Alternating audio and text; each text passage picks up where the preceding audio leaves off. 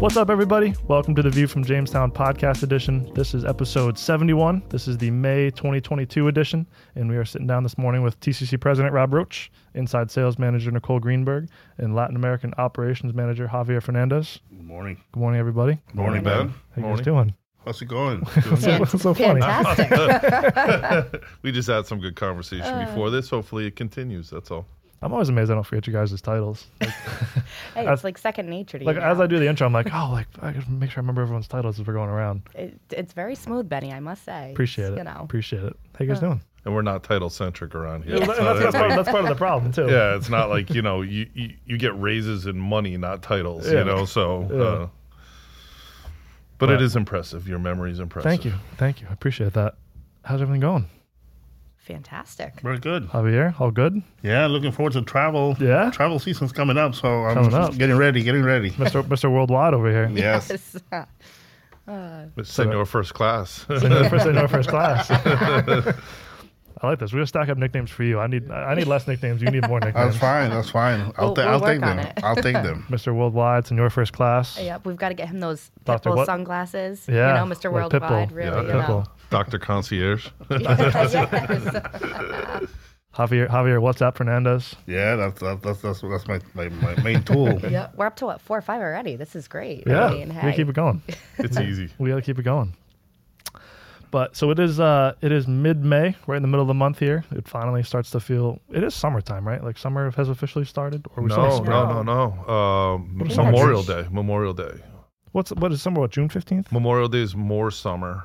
Uh, yeah, I think it's it. Well, the yeah, the it's like later in June when summer officially starts. Okay. It's like June twentieth So it's or technically, twenty second. technically spring still. Yeah, December twenty first is when we start getting longer, and then I think June twenty first or twenty second is when the days get shorter. Yeah. Yep. So that's yeah, that's when summer officially begins. But it feels Feels like like summertime. Yeah, nice We're in this- nice weather. Yeah, we're in the 70s. Finally. You know, yeah. Yeah, we, we, we, we needed it. We needed it. We, and we also need rain. It's so dry. The allergies are bad. yes, yeah. We were wearing heavy parkas just two weeks ago. I mean, it was like winter. Yep.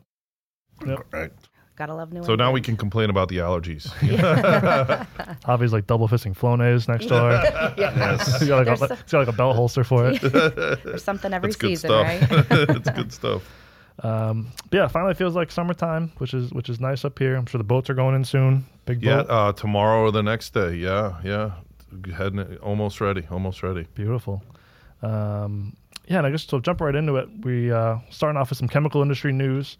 Um, starting with something we're gonna, I think, feature a bit more regularly and kind of talk about what's going on in the industry. Obviously, there's been a big trend of M and A and private equity and companies acquiring other companies strategically or whatnot over the past. I mean, I've been here five plus years, and it's been a trend at least that long. So I'm sure going on, you know, five ten years. That It's really sped up, though. I mean, it's it's ridiculous the amount of consolidation and so many levels of the chemical industry and polymer industry and everything. It's it's constantly who's buying who and who's selling. You Yeah. know, and what what you know. It's it, it's it's much more rapid pace right now. This is a good time for many of them to sell. You're seeing records or record earnings, record profits, you know, et cetera. So, and um, you know, and a, and, a, and a big focus on sustainable products and and the uh, you know the juxtapositions there are people who are not in sustainable buying sustainable, et cetera. So yeah, it's uh, definitely uh, escalated in the in the last couple of years. Yeah, we saw some news come out, I believe, yesterday that the Petronas company was purchasing Perstorp uh, for, I believe, the number I saw was 2.3 billion euros for the entire Perstorp organization.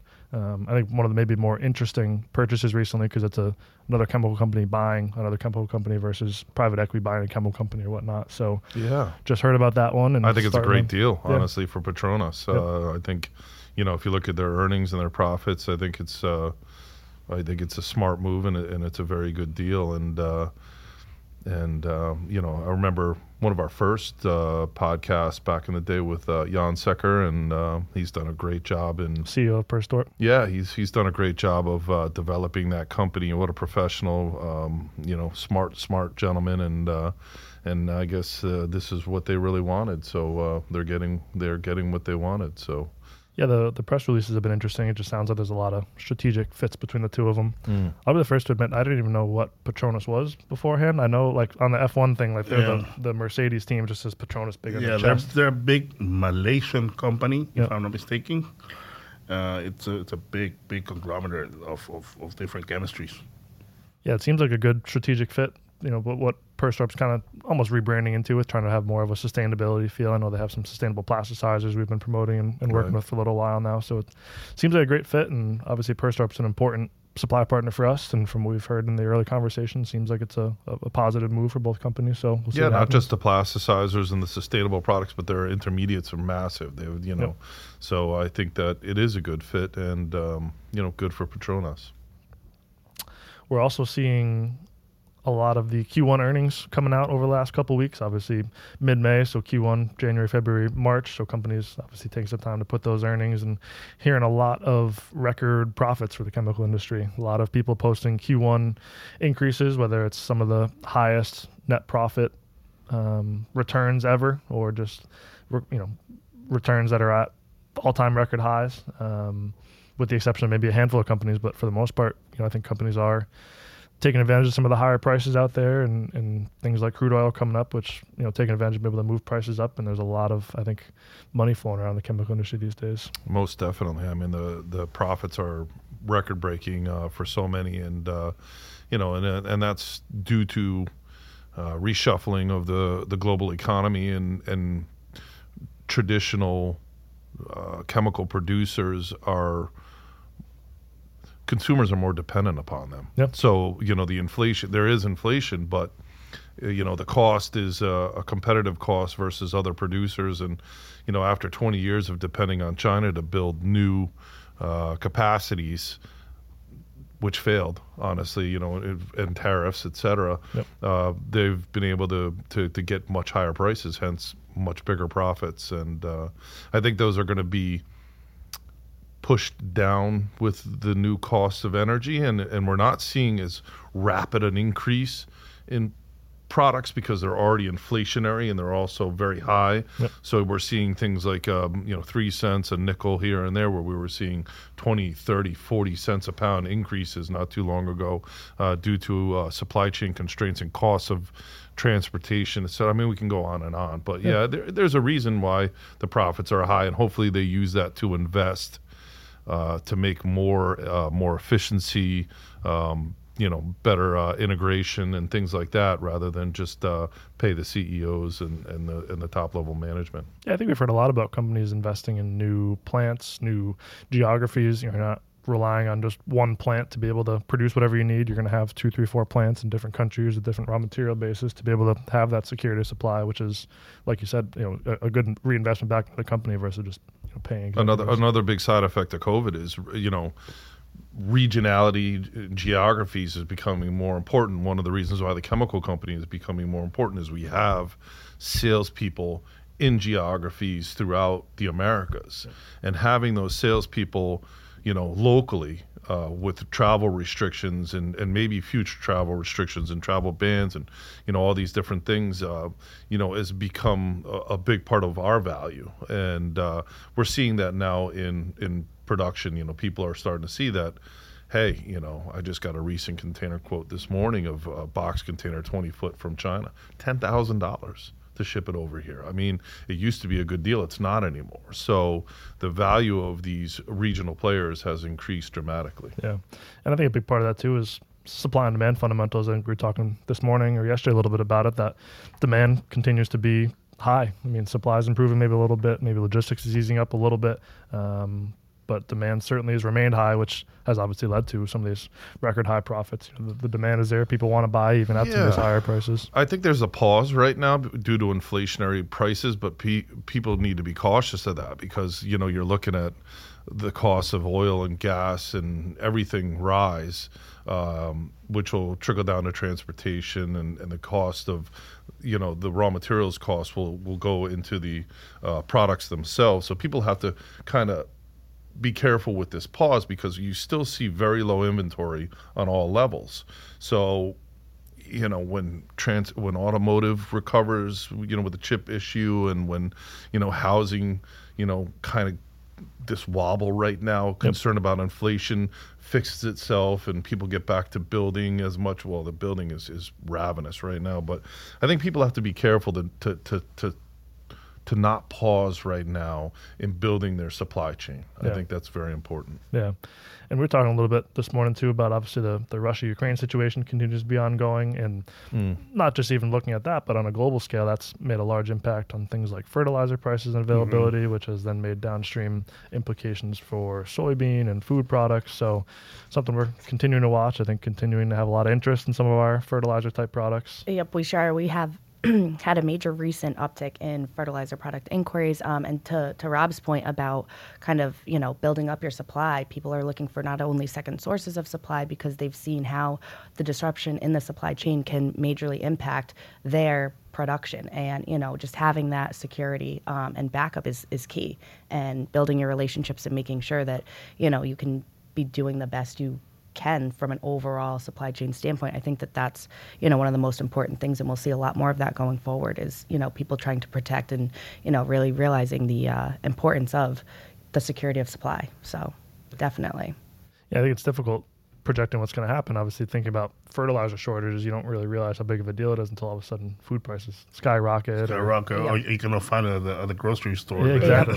And Exactly. well, and I know we were talking about you know not only food shortages, but you know the formula shortage, um, and you know things that we would never necessarily. Uh, you almost take for granted um, Right. until it's not there, and then you go, "Wait, what do we do? And how do we overcome this?" And you know, you're seeing uh, these major impacts uh, across the board, and um, you know, just how can we better plan for the the unplannable? But you know, it's it's a tough thing to do, but you know, yeah, it's a great time to have you know security stock on the floor. You know, bring in product as you need it.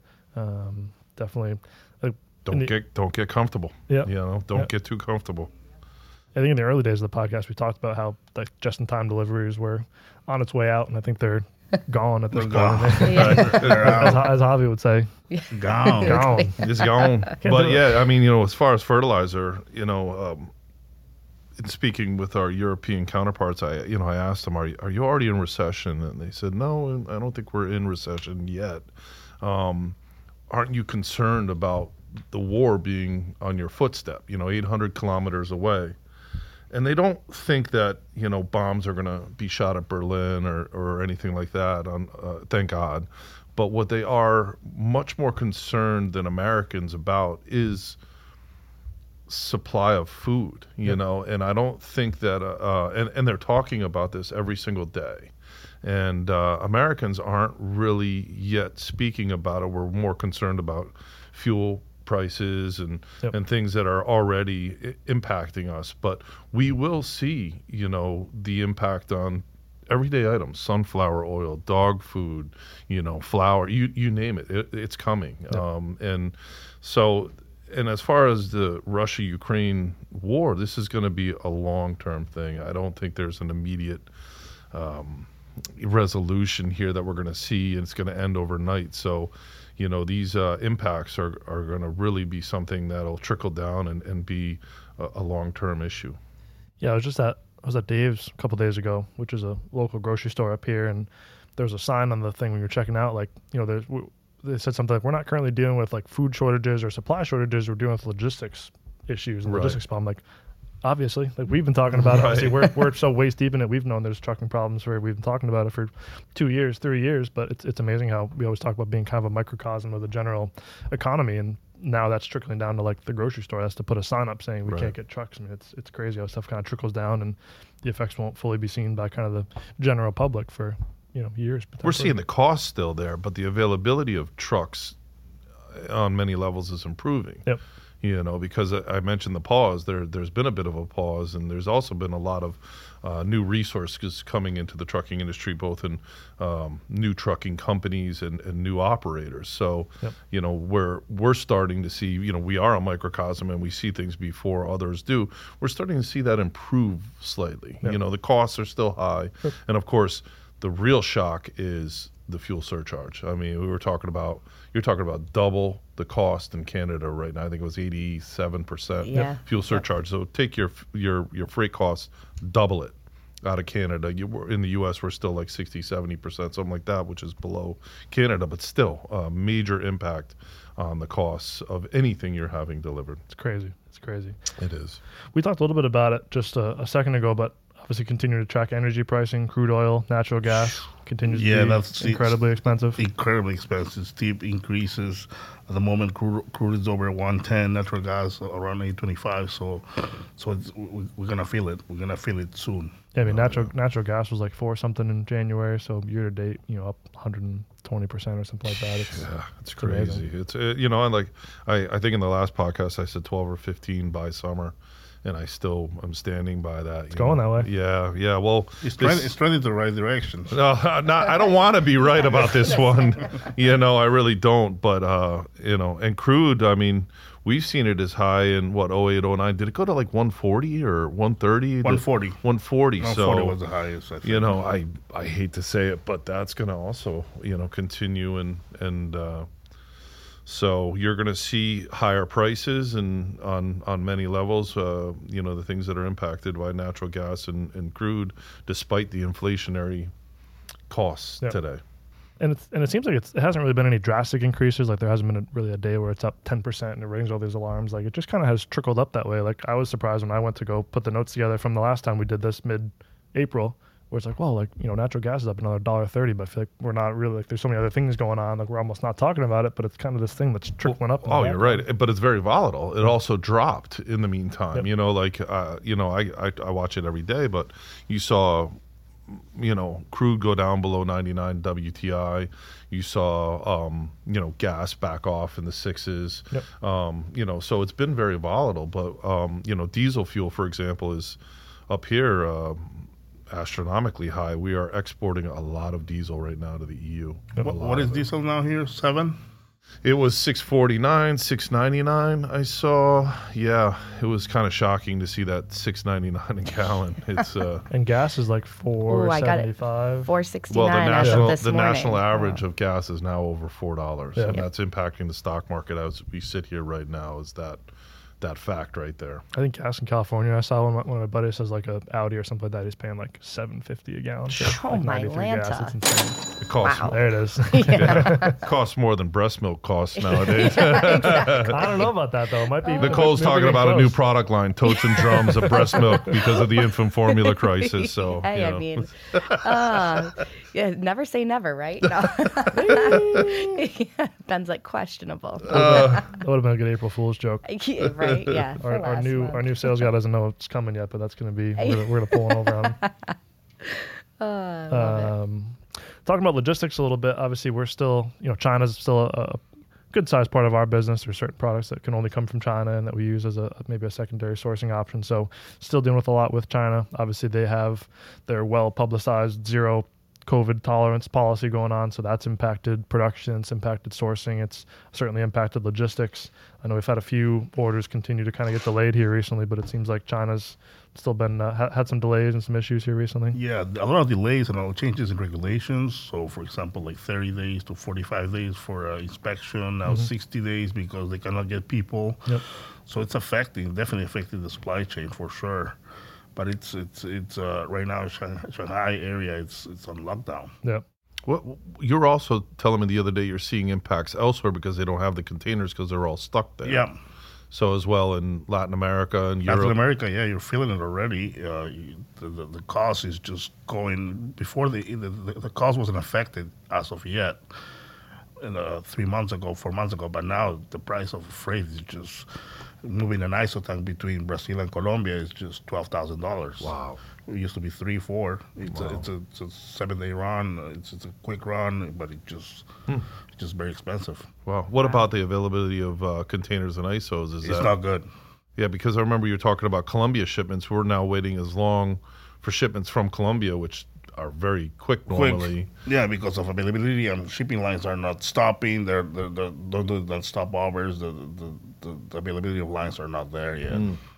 How many containers can you fit on your boat? Can you go send your boat over and It's not a bad. we'll, we'll have the containers just for us. They'll be we, our. we're our very containers. entrepreneurial around here, so maybe we should, you know, do that. You know, Oh man. Um, and I think we've been trying to get like some samples out of China recently. That's we, been we have problematic. so yeah so we've had to actually route them from china to our sample handling facility here in the us um, because shanghai is just closed down so um, i mean we've done a great job at kind of circumventing that that challenge but still it, it adds one more layer to the to the whole process and you know um, and that's more time too. yeah more time and you know the there's a whole other customs level that we never necessarily had to deal with before because you know our uh, sample handling, handling facility in in china used to you know manage all that Yeah. so you know it just adds another layer but i mean it's good for us to have that um, that as an option you know It seems Um, like our office in China's been doing great. They're, they've been doing fantastic yeah, they're and very responsive and and it, you on know top of things and making offers and Uh, well, and they're the ones who have said, "Hey, listen, you know, we can get you these samples, but you know, we're going to have to send them direct to the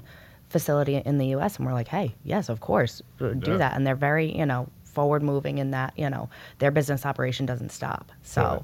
you know, they they've been a great asset to us for sure. We talked a little bit about it in the beginning, but you're getting ready to get back on a couple airplanes here soon. Yes, yes, it's flying now. maskless.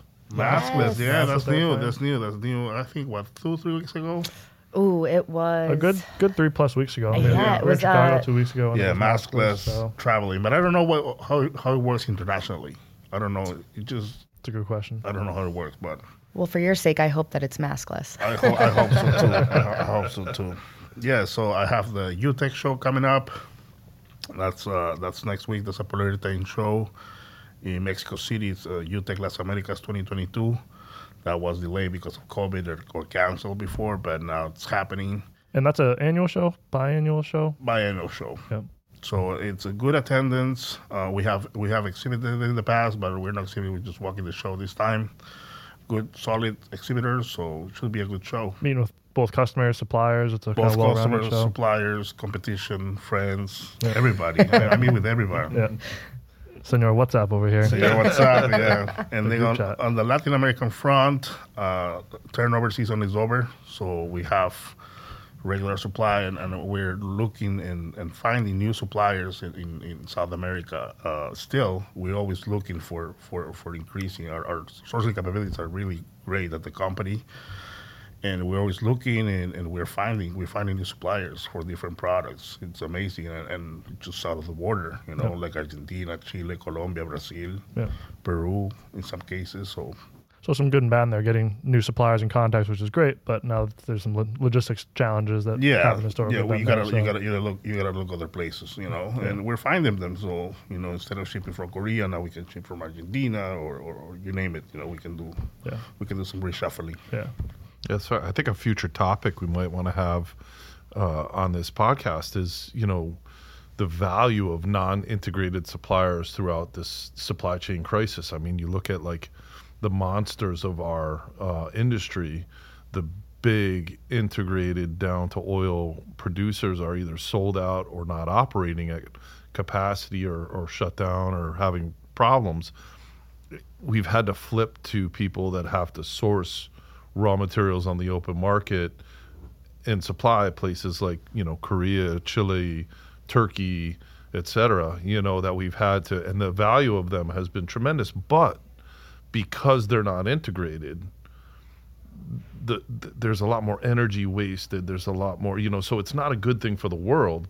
You know, we need to support those chemical companies that mm-hmm. have the infrastructure, but the value at times like this have been essential. Yeah, they can buy their raw materials from elsewhere. They can, they're not handicapped to only buying their own or using their own internal. The price production. might be higher, but it's available. Right. You know what I mean? So it's like, and that's something that I don't think that the chemical industry has really recognized throughout this, you know, uh, pandemic and supply chain crisis. You know, and, uh, And I could see the negative PR from like the waste for like you know being using a non-integrated producer to make more sneakers and like stuff that you don't necessarily need. But like when you think about like you know all the medical supplies that are made from plastic and from the chemical industry, like things that are mandatory for the world. I mean, if, if it's not having blood bags or if it's having more expensive blood bags slightly, like I think it's a pretty easy choice. Right, Right. You know, absolutely. For certain things, it certainly makes sense.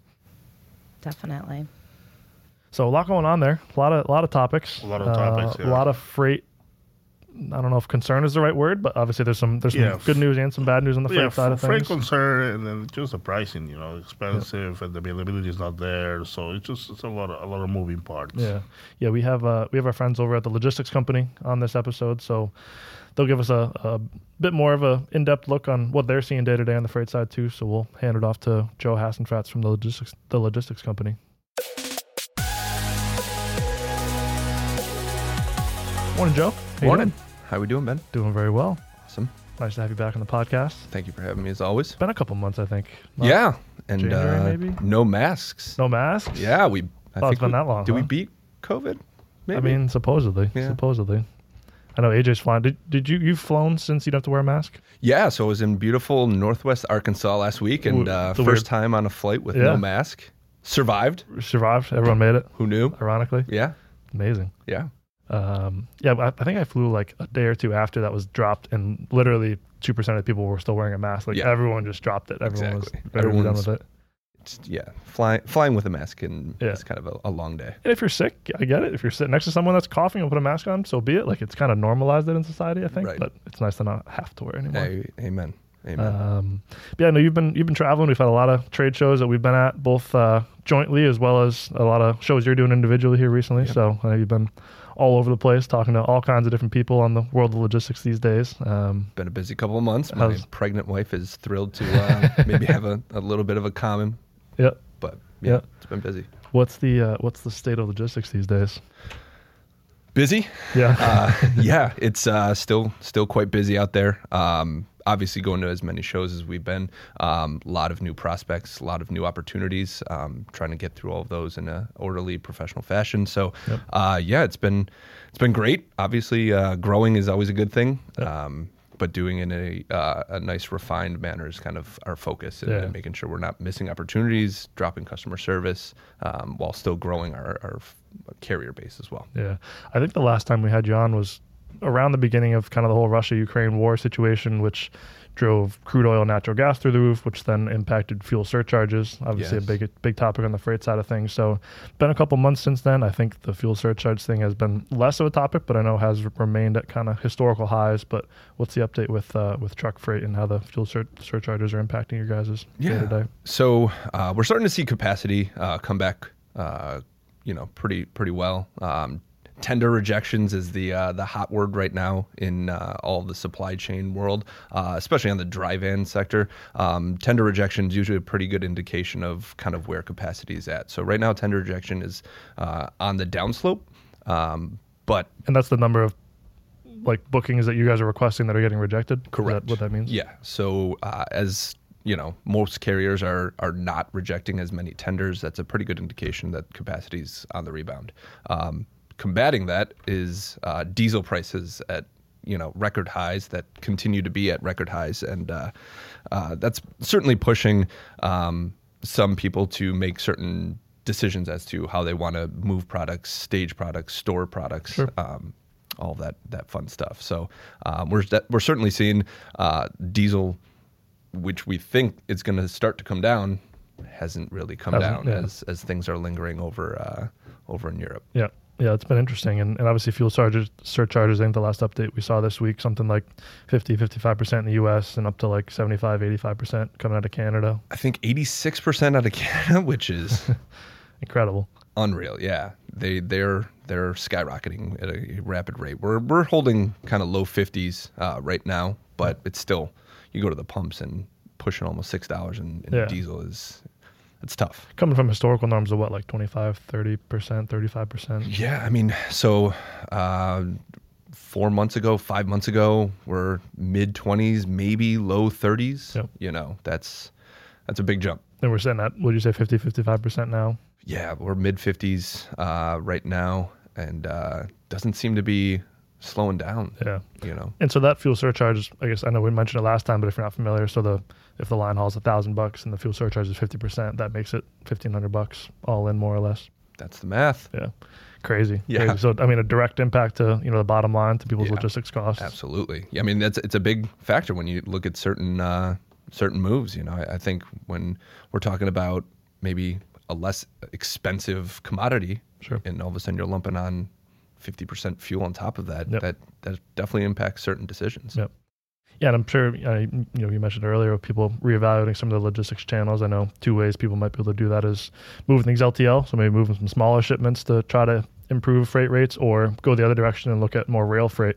Yes. Um, I know two things that TLC is big in. Um, how has obviously it's two opposite ends of the spectrum, but how's that those uh, those various modes of transportation been? Yeah, so I I, I think you know that thought process right there is a, a pretty good example of exactly what people are looking into and, and exploring that they may not have explored before. LTL um, transit times was an issue, especially coming into the new year. Um, we're seeing those start to come down a little bit. Uh, the congestion seems to be coming down a little bit. Um, rail, however. Um, as more of these longer hauls um, become more and more expensive via truck, uh, a lot more customers are starting to explore if intermodal is is a better option.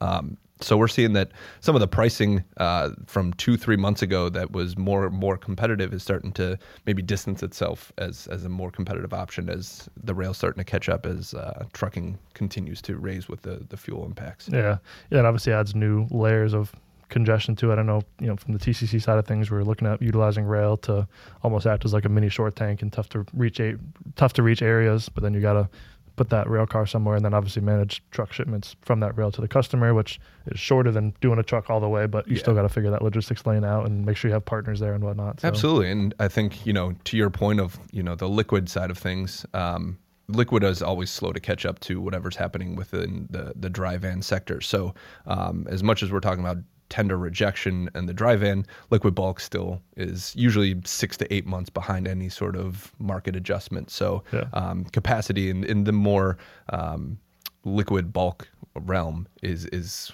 quite a ways off as Yeah. far as opening up capacity. Yeah. But uh, that doesn't mean we're not still searching for every avenue to provide options and do exactly what you just said, which is if it's easier to move it via rail and get you know an, a liquid tanker on it that can do you know a couple runs, Yep. then that's probably more appealing to a carrier than doing that 750 mile one way trip Exactly. and, and taking someone out of the mix Yeah. for three or four days. Yeah. And something we haven't really got into too much in the past. I know we've talked about LTL freight in the past. Um, obviously, a big part of that includes obviously having material package to be able to then move LTL. Absolutely. Um, I know a big part of TLC's business is helping with transloading and repackaging and things like that, which obviously includes buying and availability of things like IBC totes and steel drums or plastic drums. Um, something that hasn't really historically, I think, been an issue is obviously availability of those things. You know, if you want something packed out, you order the drums, you order the totes. A week later, they show up and you transload. Mm-hmm. Not necessarily the case anymore, and that's I guess been a interesting topic and has added some delays as well with just the availability of these Yeah. physical things. So again, I think this and a lot of um, distributors have realized since the beginning of COVID. You know, if you have the material, you're probably ahead of the game uh, in most situations, right? Um, so having some package material to at least get to an end user um, can certainly help. Um, like anything, we're we're usually asking for the best amount of lead time as possible. Um, availability, we have great partners within the drum and uh, tote world. Um, they they provide uh, really fast turnaround, especially with um, when we forecast and have accurate forecasts to them. Um, if we're looking for anything specialized within the the totes, drums, packaging world, usually that's going to you know require a little bit more of a lead time, um, but certainly something that that we can always assist with. Yeah, yeah, something that you know we, we, we got more and more into the packaging side of things. I think with COVID and logistics issues and stuff, people wanted emergency inventory on the floor and whatnot. And then all of a sudden, it's like, well, that's all good and great, but it's gonna be three weeks to get totes. Like, we need it's gonna be three weeks to get Yeah. totes. Or we've heard customers, especially if you're not doing a ton of packaging, that you can't get. I mean, we get the power of economics by doing a bunch of it, and you guys obviously are in the same boat. But if you're a brand new to packaging and you're calling guys for the first time saying, "Hey, I need totes," they're like, well, you know, sorry. Yeah, I I- we have a pretty good stock of totes. Um, so our, our turnaround time's pretty solid. Um, if you need a, a specialized tote, you know, steel cage Yeah. tote or um, certain fittings or anything to kind of you know assist with your end user, yeah, that's Yeah. usually when we need a little bit more of a heads up. But again, I think a big positive to working with a company like TLC is obviously you guys have the power of economics. You're buying 100 totes a month, whatever it is. So rather than if you're a company that only needs 10 totes a month, you get that buying power that you guys have. So a great, great Yeah. avenue for TLC. And yeah, exactly. We'll usually have a pretty good stock of that. Yeah. Um, I know the last thing we usually talk about is the status of ports, imports, exports. I know ocean freight continues to be interesting. Um, we talked a little bit on the T- TCC side of things on the status of things like uh, the port of China, which obviously has some COVID concerns and shutdowns and whatnot. Um, how you guys dealing with ports and things these days? So yeah, we're we're starting to see that um, a lot of the drayage companies we're typically reaching out to um, have some better capacity. Um, it's not nearly the laughing us off, you know, asking for two, three, four weeks out. Um, usually they, they're finding a way to, to get us in. Uh, the ideal is just having the heads up uh, from the, the shippers as far as what that free time is and, Yeah. and allowing us to work within that. Um, sometimes when we hear, oh, yeah, last free days tomorrow, can you get it out? That's challenging, Not right? great. yeah, challenging. Yeah. Certain ports we still can make miracles happen, um, but uh, we're we're starting to see that at least drayage companies are coming forward with a lot more availability, um, flexibility as far as when certain uh, receivers can take containers or shipments uh, and working within kind of those guidelines whereas it used to be a little bit more of the well this is when we can do it does that work type Yeah. of a deal Yeah, I think we've talked in the past about that idea of making your freight as appealing as possible, whether that's you know having certain requirements maybe loosened up a little bit, or mm-hmm. giving people as much heads up as possible. Not Yeah. saying, hey, we need this picked up tomorrow. You know, give us a week, give us ten days, whatever it is, to try to make things work. So, Absolutely, and and I th- I think even as the environment starts to open up, that's still an ongoing thing, right? I, I think that's when you open yourselves up, and you're going to get the most competitive rate possible when you don't start lumping on certain requirements. Right. Well, Joe, appreciate having you on. Good to have you on the episode again. What's uh, Thank what's you. coming up over the next couple of weeks and months, both on the uh, show front where people can find you, as well as you know if people aren't traveling yet, how they find you online. Yeah, so um, traveling, we'll be at the uh, Charleston show, the specialty and agrochem uh, show down in uh, Charleston, uh, end of June. Um, be a fun one. Uh, and then online, logistixco.com. Uh, any inquiry, uh, feel free to reach out. I'm sure they will always throw up a link as far as our email and um, all that good stuff. But um, looking to help out as many people as possible. Yeah, yeah. Whether you're streaming this on the video version, you can see Joe's you know face right here, or uh, on the audio version, wherever you can scroll down, we'll have Joe's email and obviously the website. So feel free to scroll down and reach out um, via email or website to get in contact with these guys. Appreciate. Um, appreciate having you out again, and we'll talk to you soon. Absolutely. Thank you. Thanks, Joe.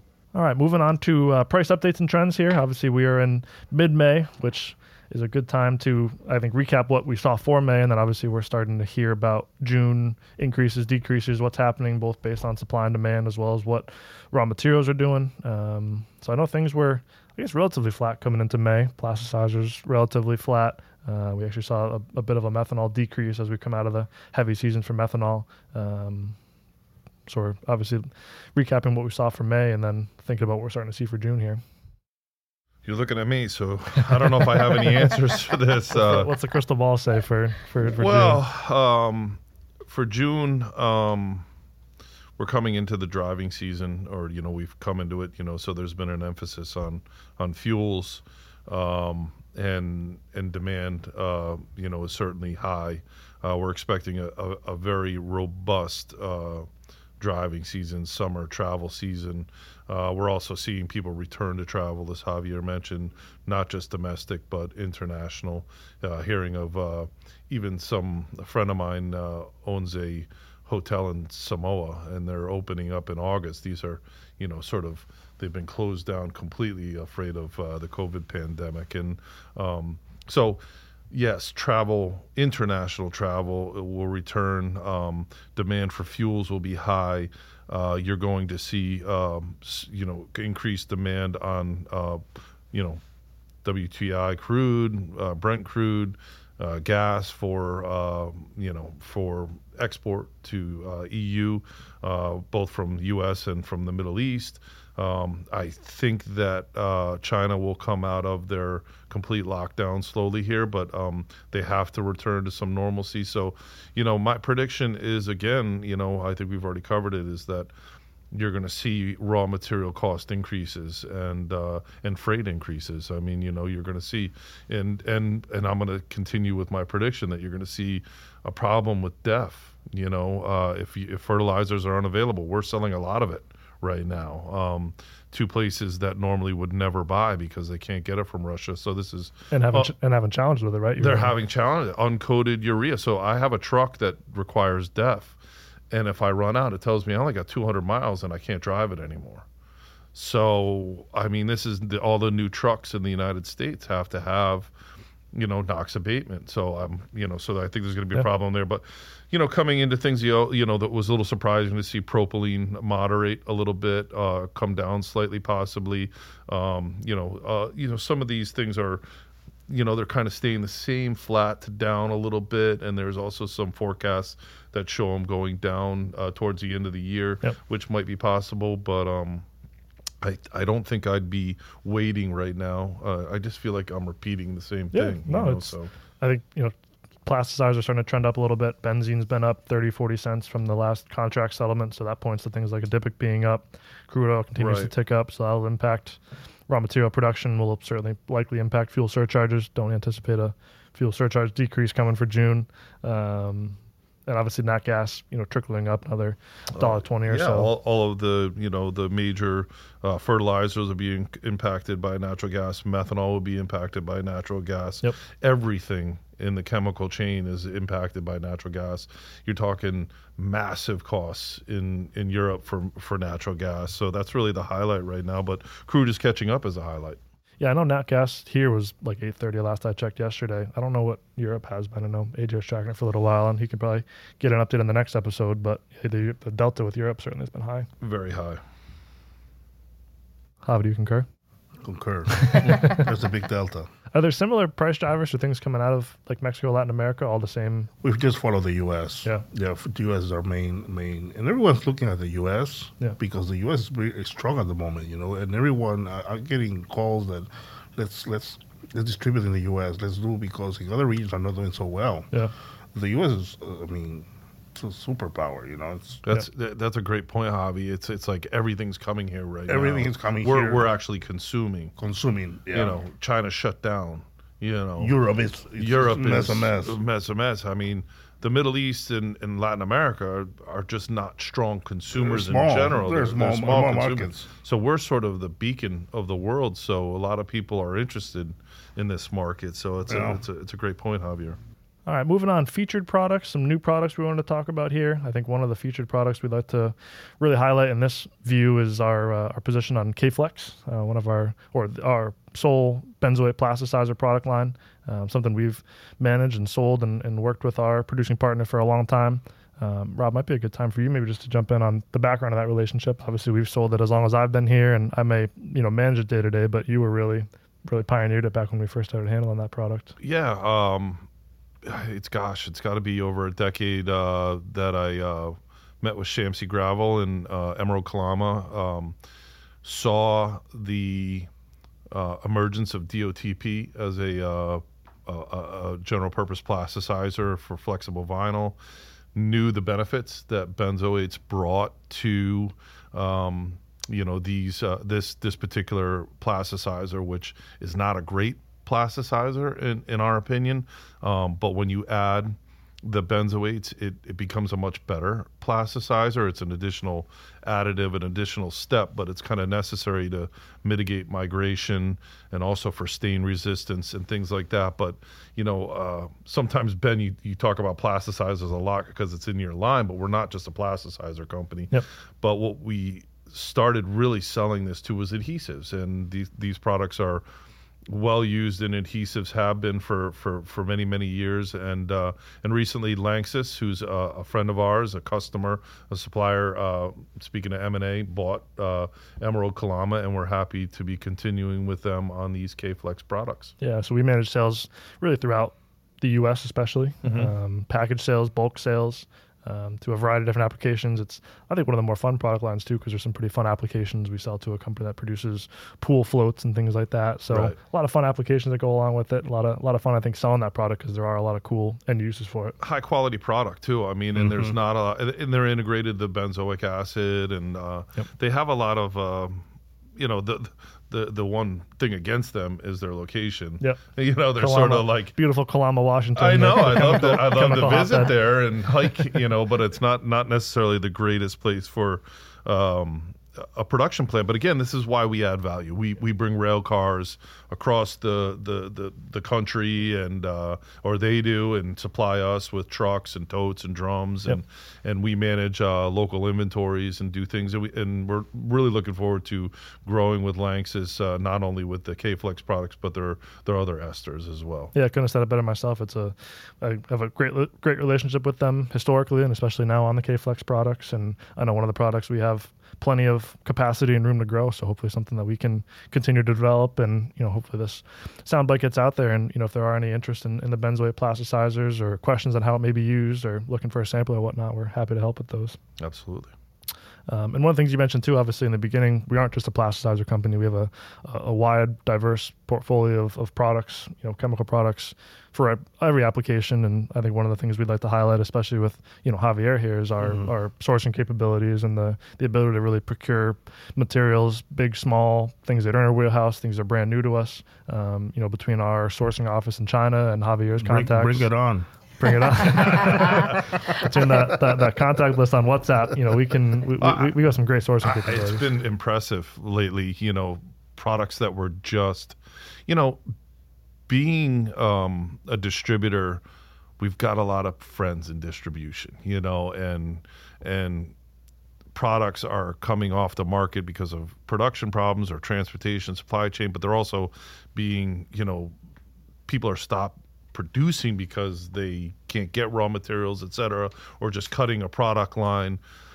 And I've been impressed with uh, all of you and the rest of our sales team, you know, just seeing things that aren't on our website that we aren't carrying, we aren't basic in, we aren't, um, you know, a distributor for a producing partner. Um, we've sourced them very easily and very quickly, even yep. when people needed 1,100 pounds of something immediately uh, for production and somebody uh, got out of producing it, we've we found them an alternate very quickly. So yeah, it's really important to highlight our our global um, offices, our global footprint, our domestic footprint with uh, our great friends in distribution, whether it's you know uh, a million pounds or a thousand pounds, we got your back. Yep. Give us a call because if nothing else, we're not always trying to make money on it either. I've seen many times where we just pass it off and said, "Hey, call our friends over at this dis- distribution company. They got it for you." Yep. You know, so that's that's something that you know we champion all the time. You know, and and and it's great to see the sales team, you know, help people out. You know, and not be greedy about it. Hey, you know, call this guy. This is your guy to, to handle that, or this girl. So um, yeah, it's you know we have those capabilities. We can source just about anything. Yeah, and the investment in it too is is always impressive. You know, between having the full time office in China, which a lot of companies wouldn't commit to doing. Right.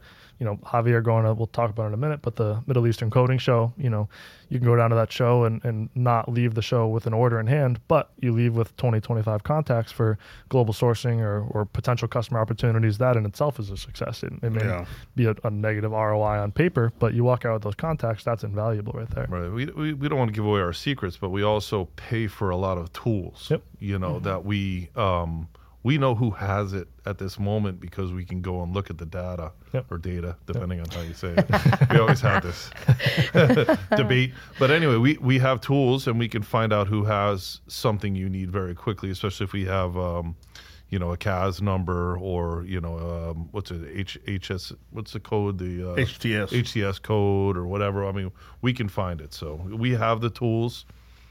Give us a try. That's why you pay Javi the big bucks. That's what's up. What's up here, right? Yeah, that's right. Of course.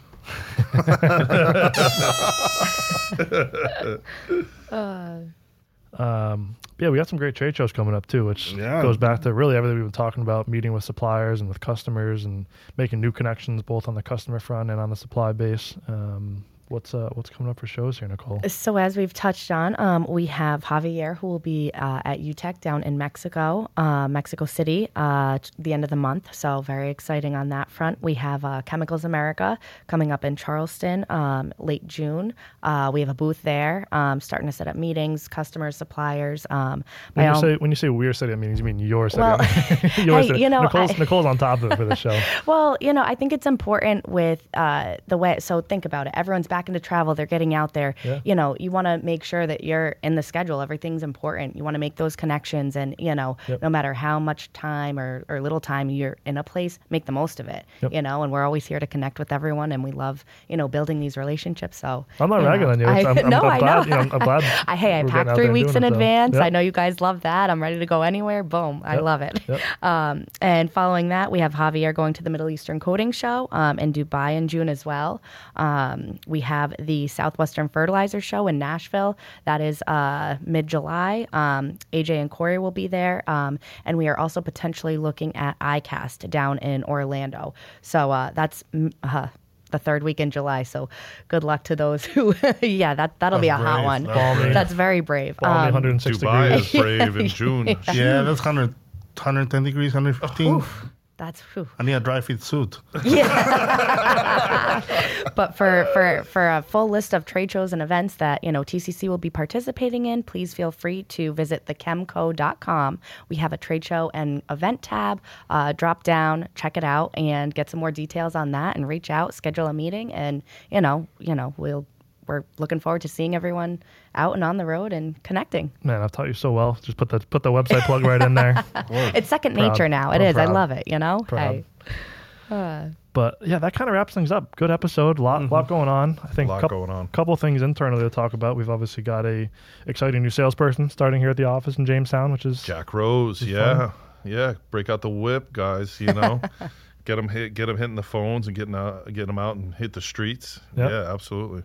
He took a he took a call in the office the other day. Did he? Yeah, wow, sure. wow. You let Day- him take a two. call. Yeah. Yeah, these micromanagers are, are giving up a, a little bit. Fifty thousand tons of urea to, to India, I think. it Oh, was. really? Okay, I'm sure we'll get that. we'll, we'll get that bid. yeah. Um, we're working on. He must our, have gotten excited about that, though. Oh, yeah. Well, because AJ tells the same story. Like when AJ started, you get like similar calls, and he'd run to your office, be like, "Rob, look what I got," and you're like, "No, dude, go Go go, do, sit go, do, go do something else."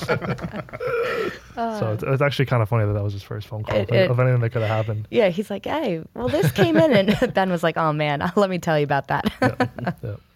Um, you're also neck deep in planning our sales meeting. A couple weeks coming up. Sure am. Oh my gosh, I can't believe it. It's been since 2019. We haven't had the whole team together um, and back. So yeah, very exciting. Looking forward to having the whole group uh, back in Newport, Rhode Island, and you know, seeing everyone. And you know, we've got some fantastic technical presentations from you know suppliers and producing partners lined up, as well as you know internal presentations. So it's going to be an awesome, awesome week. Yeah. So I got to start making my presentation. Are you Yeah. guys done with your presentation yet? Have you even started? No. Last no, minute, last we, we better get started it's on all, that. it's all up here. The you info needs to be Oh, okay. the info needs to be fresh. You know, we gotta we gotta wait a little while. Exactly. Things change like so, you know. It is a robust schedule, and and it's kind of cool too that like, you know, we do have some people that are you know um, they can't travel because of COVID, so Yep. we're doing, you know, we're We doing. we have a virtual setup that, you know, Yeah. uh, 3 years ago you never would have thought that the capacity to involve people who are unable to, you know, make these events and whatnot, uh, you know, and it's amazing that you can incorporate them and make sure that they're involved and, you know, a part of the information sharing and just the I mean it, that relationship building, everything. I mean, it, it's fantastic. I Yeah, love like, it. Like our China office can't travel right now, obviously, Yep. get them involved. But I, you know, I remember we were having quarterly sales meetings during uh, uh, COVID, you know, lockdowns, and, and it was one morning I think we were on with uh, Germany, Mexico City, Yep. and then like Taiwan or something. like this was like 9, 10, and 11 a.m. And it was like, wow, this Yeah. tool is never going away. You know, like how. It's invaluable. It really I mean, is. I mean, it- as much as we got like Zoom fatigue, which we don't use Zoom, but like still today, like we have people that have had major health issues. They can't come and be sitting in a room with 30, 40 of us, Yep. you know, and have the sales meeting at risk of getting COVID, but they can still participate. So some of these tools we'll continue to use and, and they are invaluable. Yeah, it, it doesn't replace the face to face, but it does add that layer in between where you're still that involvement and that, you know, it, it's your presence. You're still able to be there. So it's definitely, like you said, invaluable. And we're glad that we can incorporate that into our sales meeting. Yeah, absolutely. Um, and the podcast has been great. We've got a lot of exciting content coming out. We have our episode with Ivana coming out here soon. It's a three part series talking about phthalates and plasticizers. So just putting the final touches on that, and that should be out here in the next week or two. Uh, we've got uh, Petrochem Wire coming here in June. Uh, one of the great Kathy organizations, Hall. Kathy Yeah. Hall, Yeah. that uh, is out there. I lobbied for that in, at, at AFPM. Yeah? I was like, Kathy, she's so brilliant. You know, I was like, come on, Kathy, you got to come on. Yeah. So I'm really happy that she's she's actually going to be here visiting. She's gonna be here. Yep. Yep. That's Yep. fantastic. Very excited. One of our first like in-person outside guests in a long time, which is nice. I'm excited about the Evonik uh, three part series too. Mm-hmm. That's going to be awesome. Yep. Yeah, a lot of the myths, a lot of the people misinformation out there. Yeah. Just clear things up, you know, coming from the the source. Exactly. exactly. That. It's, it's amazing to me that you know I mentioned to people even this week. You know, you, did you, you haven't seen it on our podcast. You do a podcast. I'm like, oh, where you been? Come on, you know, like uh, we got to do a better job of promoting this, Benny. You know, I don't know. So, so you know, it, it's it's certainly out there, but Yeah. you know, there's some really intense information that's being Yeah. not not just us, you know, but I'm I'm talking about like the Evonik podcast, the now with Kathy, and you know the upcoming podcast is fantastic. Yeah, absolutely. So we're looking forward to having Kathy on. I think mid to late June, and that'll likely be out early July. So be a good kind of mid-year, I think, summary of what we've seen so far for the year in terms of pricing, availability, and raw materials, and, and what's to come. So looking forward to having her, and then we will have the NACD regulatory team on again soon. We had the I believe I think he's the president of NACD. I don't think they have C. I think it's the president of NACD on like early in COVID. I think it was like our 12th or 14th episode. So we'll have uh, the regulatory team from NACD on to kind of follow up to our episode we did recently with Karen and Alex internally on what our team here is doing on the regulatory front, the sustainability front. Um, so it'd be good to see you know hear from the National Association of Chemical Distributors what what they're seeing, what they're working on. So another one that's uh, coming up here soon. So exciting things for the podcast here coming up. Neat stuff. it really Yeah. is. Um, I'd obviously like to mention too, we've been doing the clips on LinkedIn, so certainly appreciate everyone watching those clips on LinkedIn, liking them, sharing them. Um, I think something we talk about a lot is obviously there's a lot of good info here. We'd love everyone to watch our 45 minute episodes, but even if we can get the 15, 20 second soundbite out there, like you said, Rob, just making the information available, getting it out there, you know, whether you're streaming a little clip or watching it on the website or reading the view email, um, you know, we just want to get the information out there. There's a lot of, a lot of good stuff in here. you know, being a company involved on in so many things on so many levels, we see we see things before they're out there. I mean, like, uh, you know, it may not be the most interesting thing in the world, a chemical industry podcast, but you know, for people in the investment world, they should be watching this. For people in the transportation world, they should be certainly the people in the chemical industry should be watching this or Yep. listening to this because uh, you know we're, we're, we're, we- we've made some very strong predictions that have come true and and so maybe if we can just save one of our customers or one of our watchers some money or or some less headaches Yeah. it's worth it so uh, please like share you know pass along uh, the information because hopefully a bit of it is valuable to you or someone else Yeah. Yeah, and as always, so you know, thank you guys for taking some time this morning. I think we had a good uh, good episode here. Um, thank you for listening as always, whether you're streaming the video version, watching all of our faces, um, or the audio version, you know, whether you're on the podcast app, the website, on Spotify. Um, thank you for listening. Thank you for streaming. As always, there'll be a bunch of show notes down at the bottom wherever you're streaming this. Um, please like, sh- share, subscribe um, wherever you stream it. We're just glad to get the information out there and whatever medium works best for listeners. So, as always, thank you, and we'll see you guys in the next episode. Thank you. Thank you.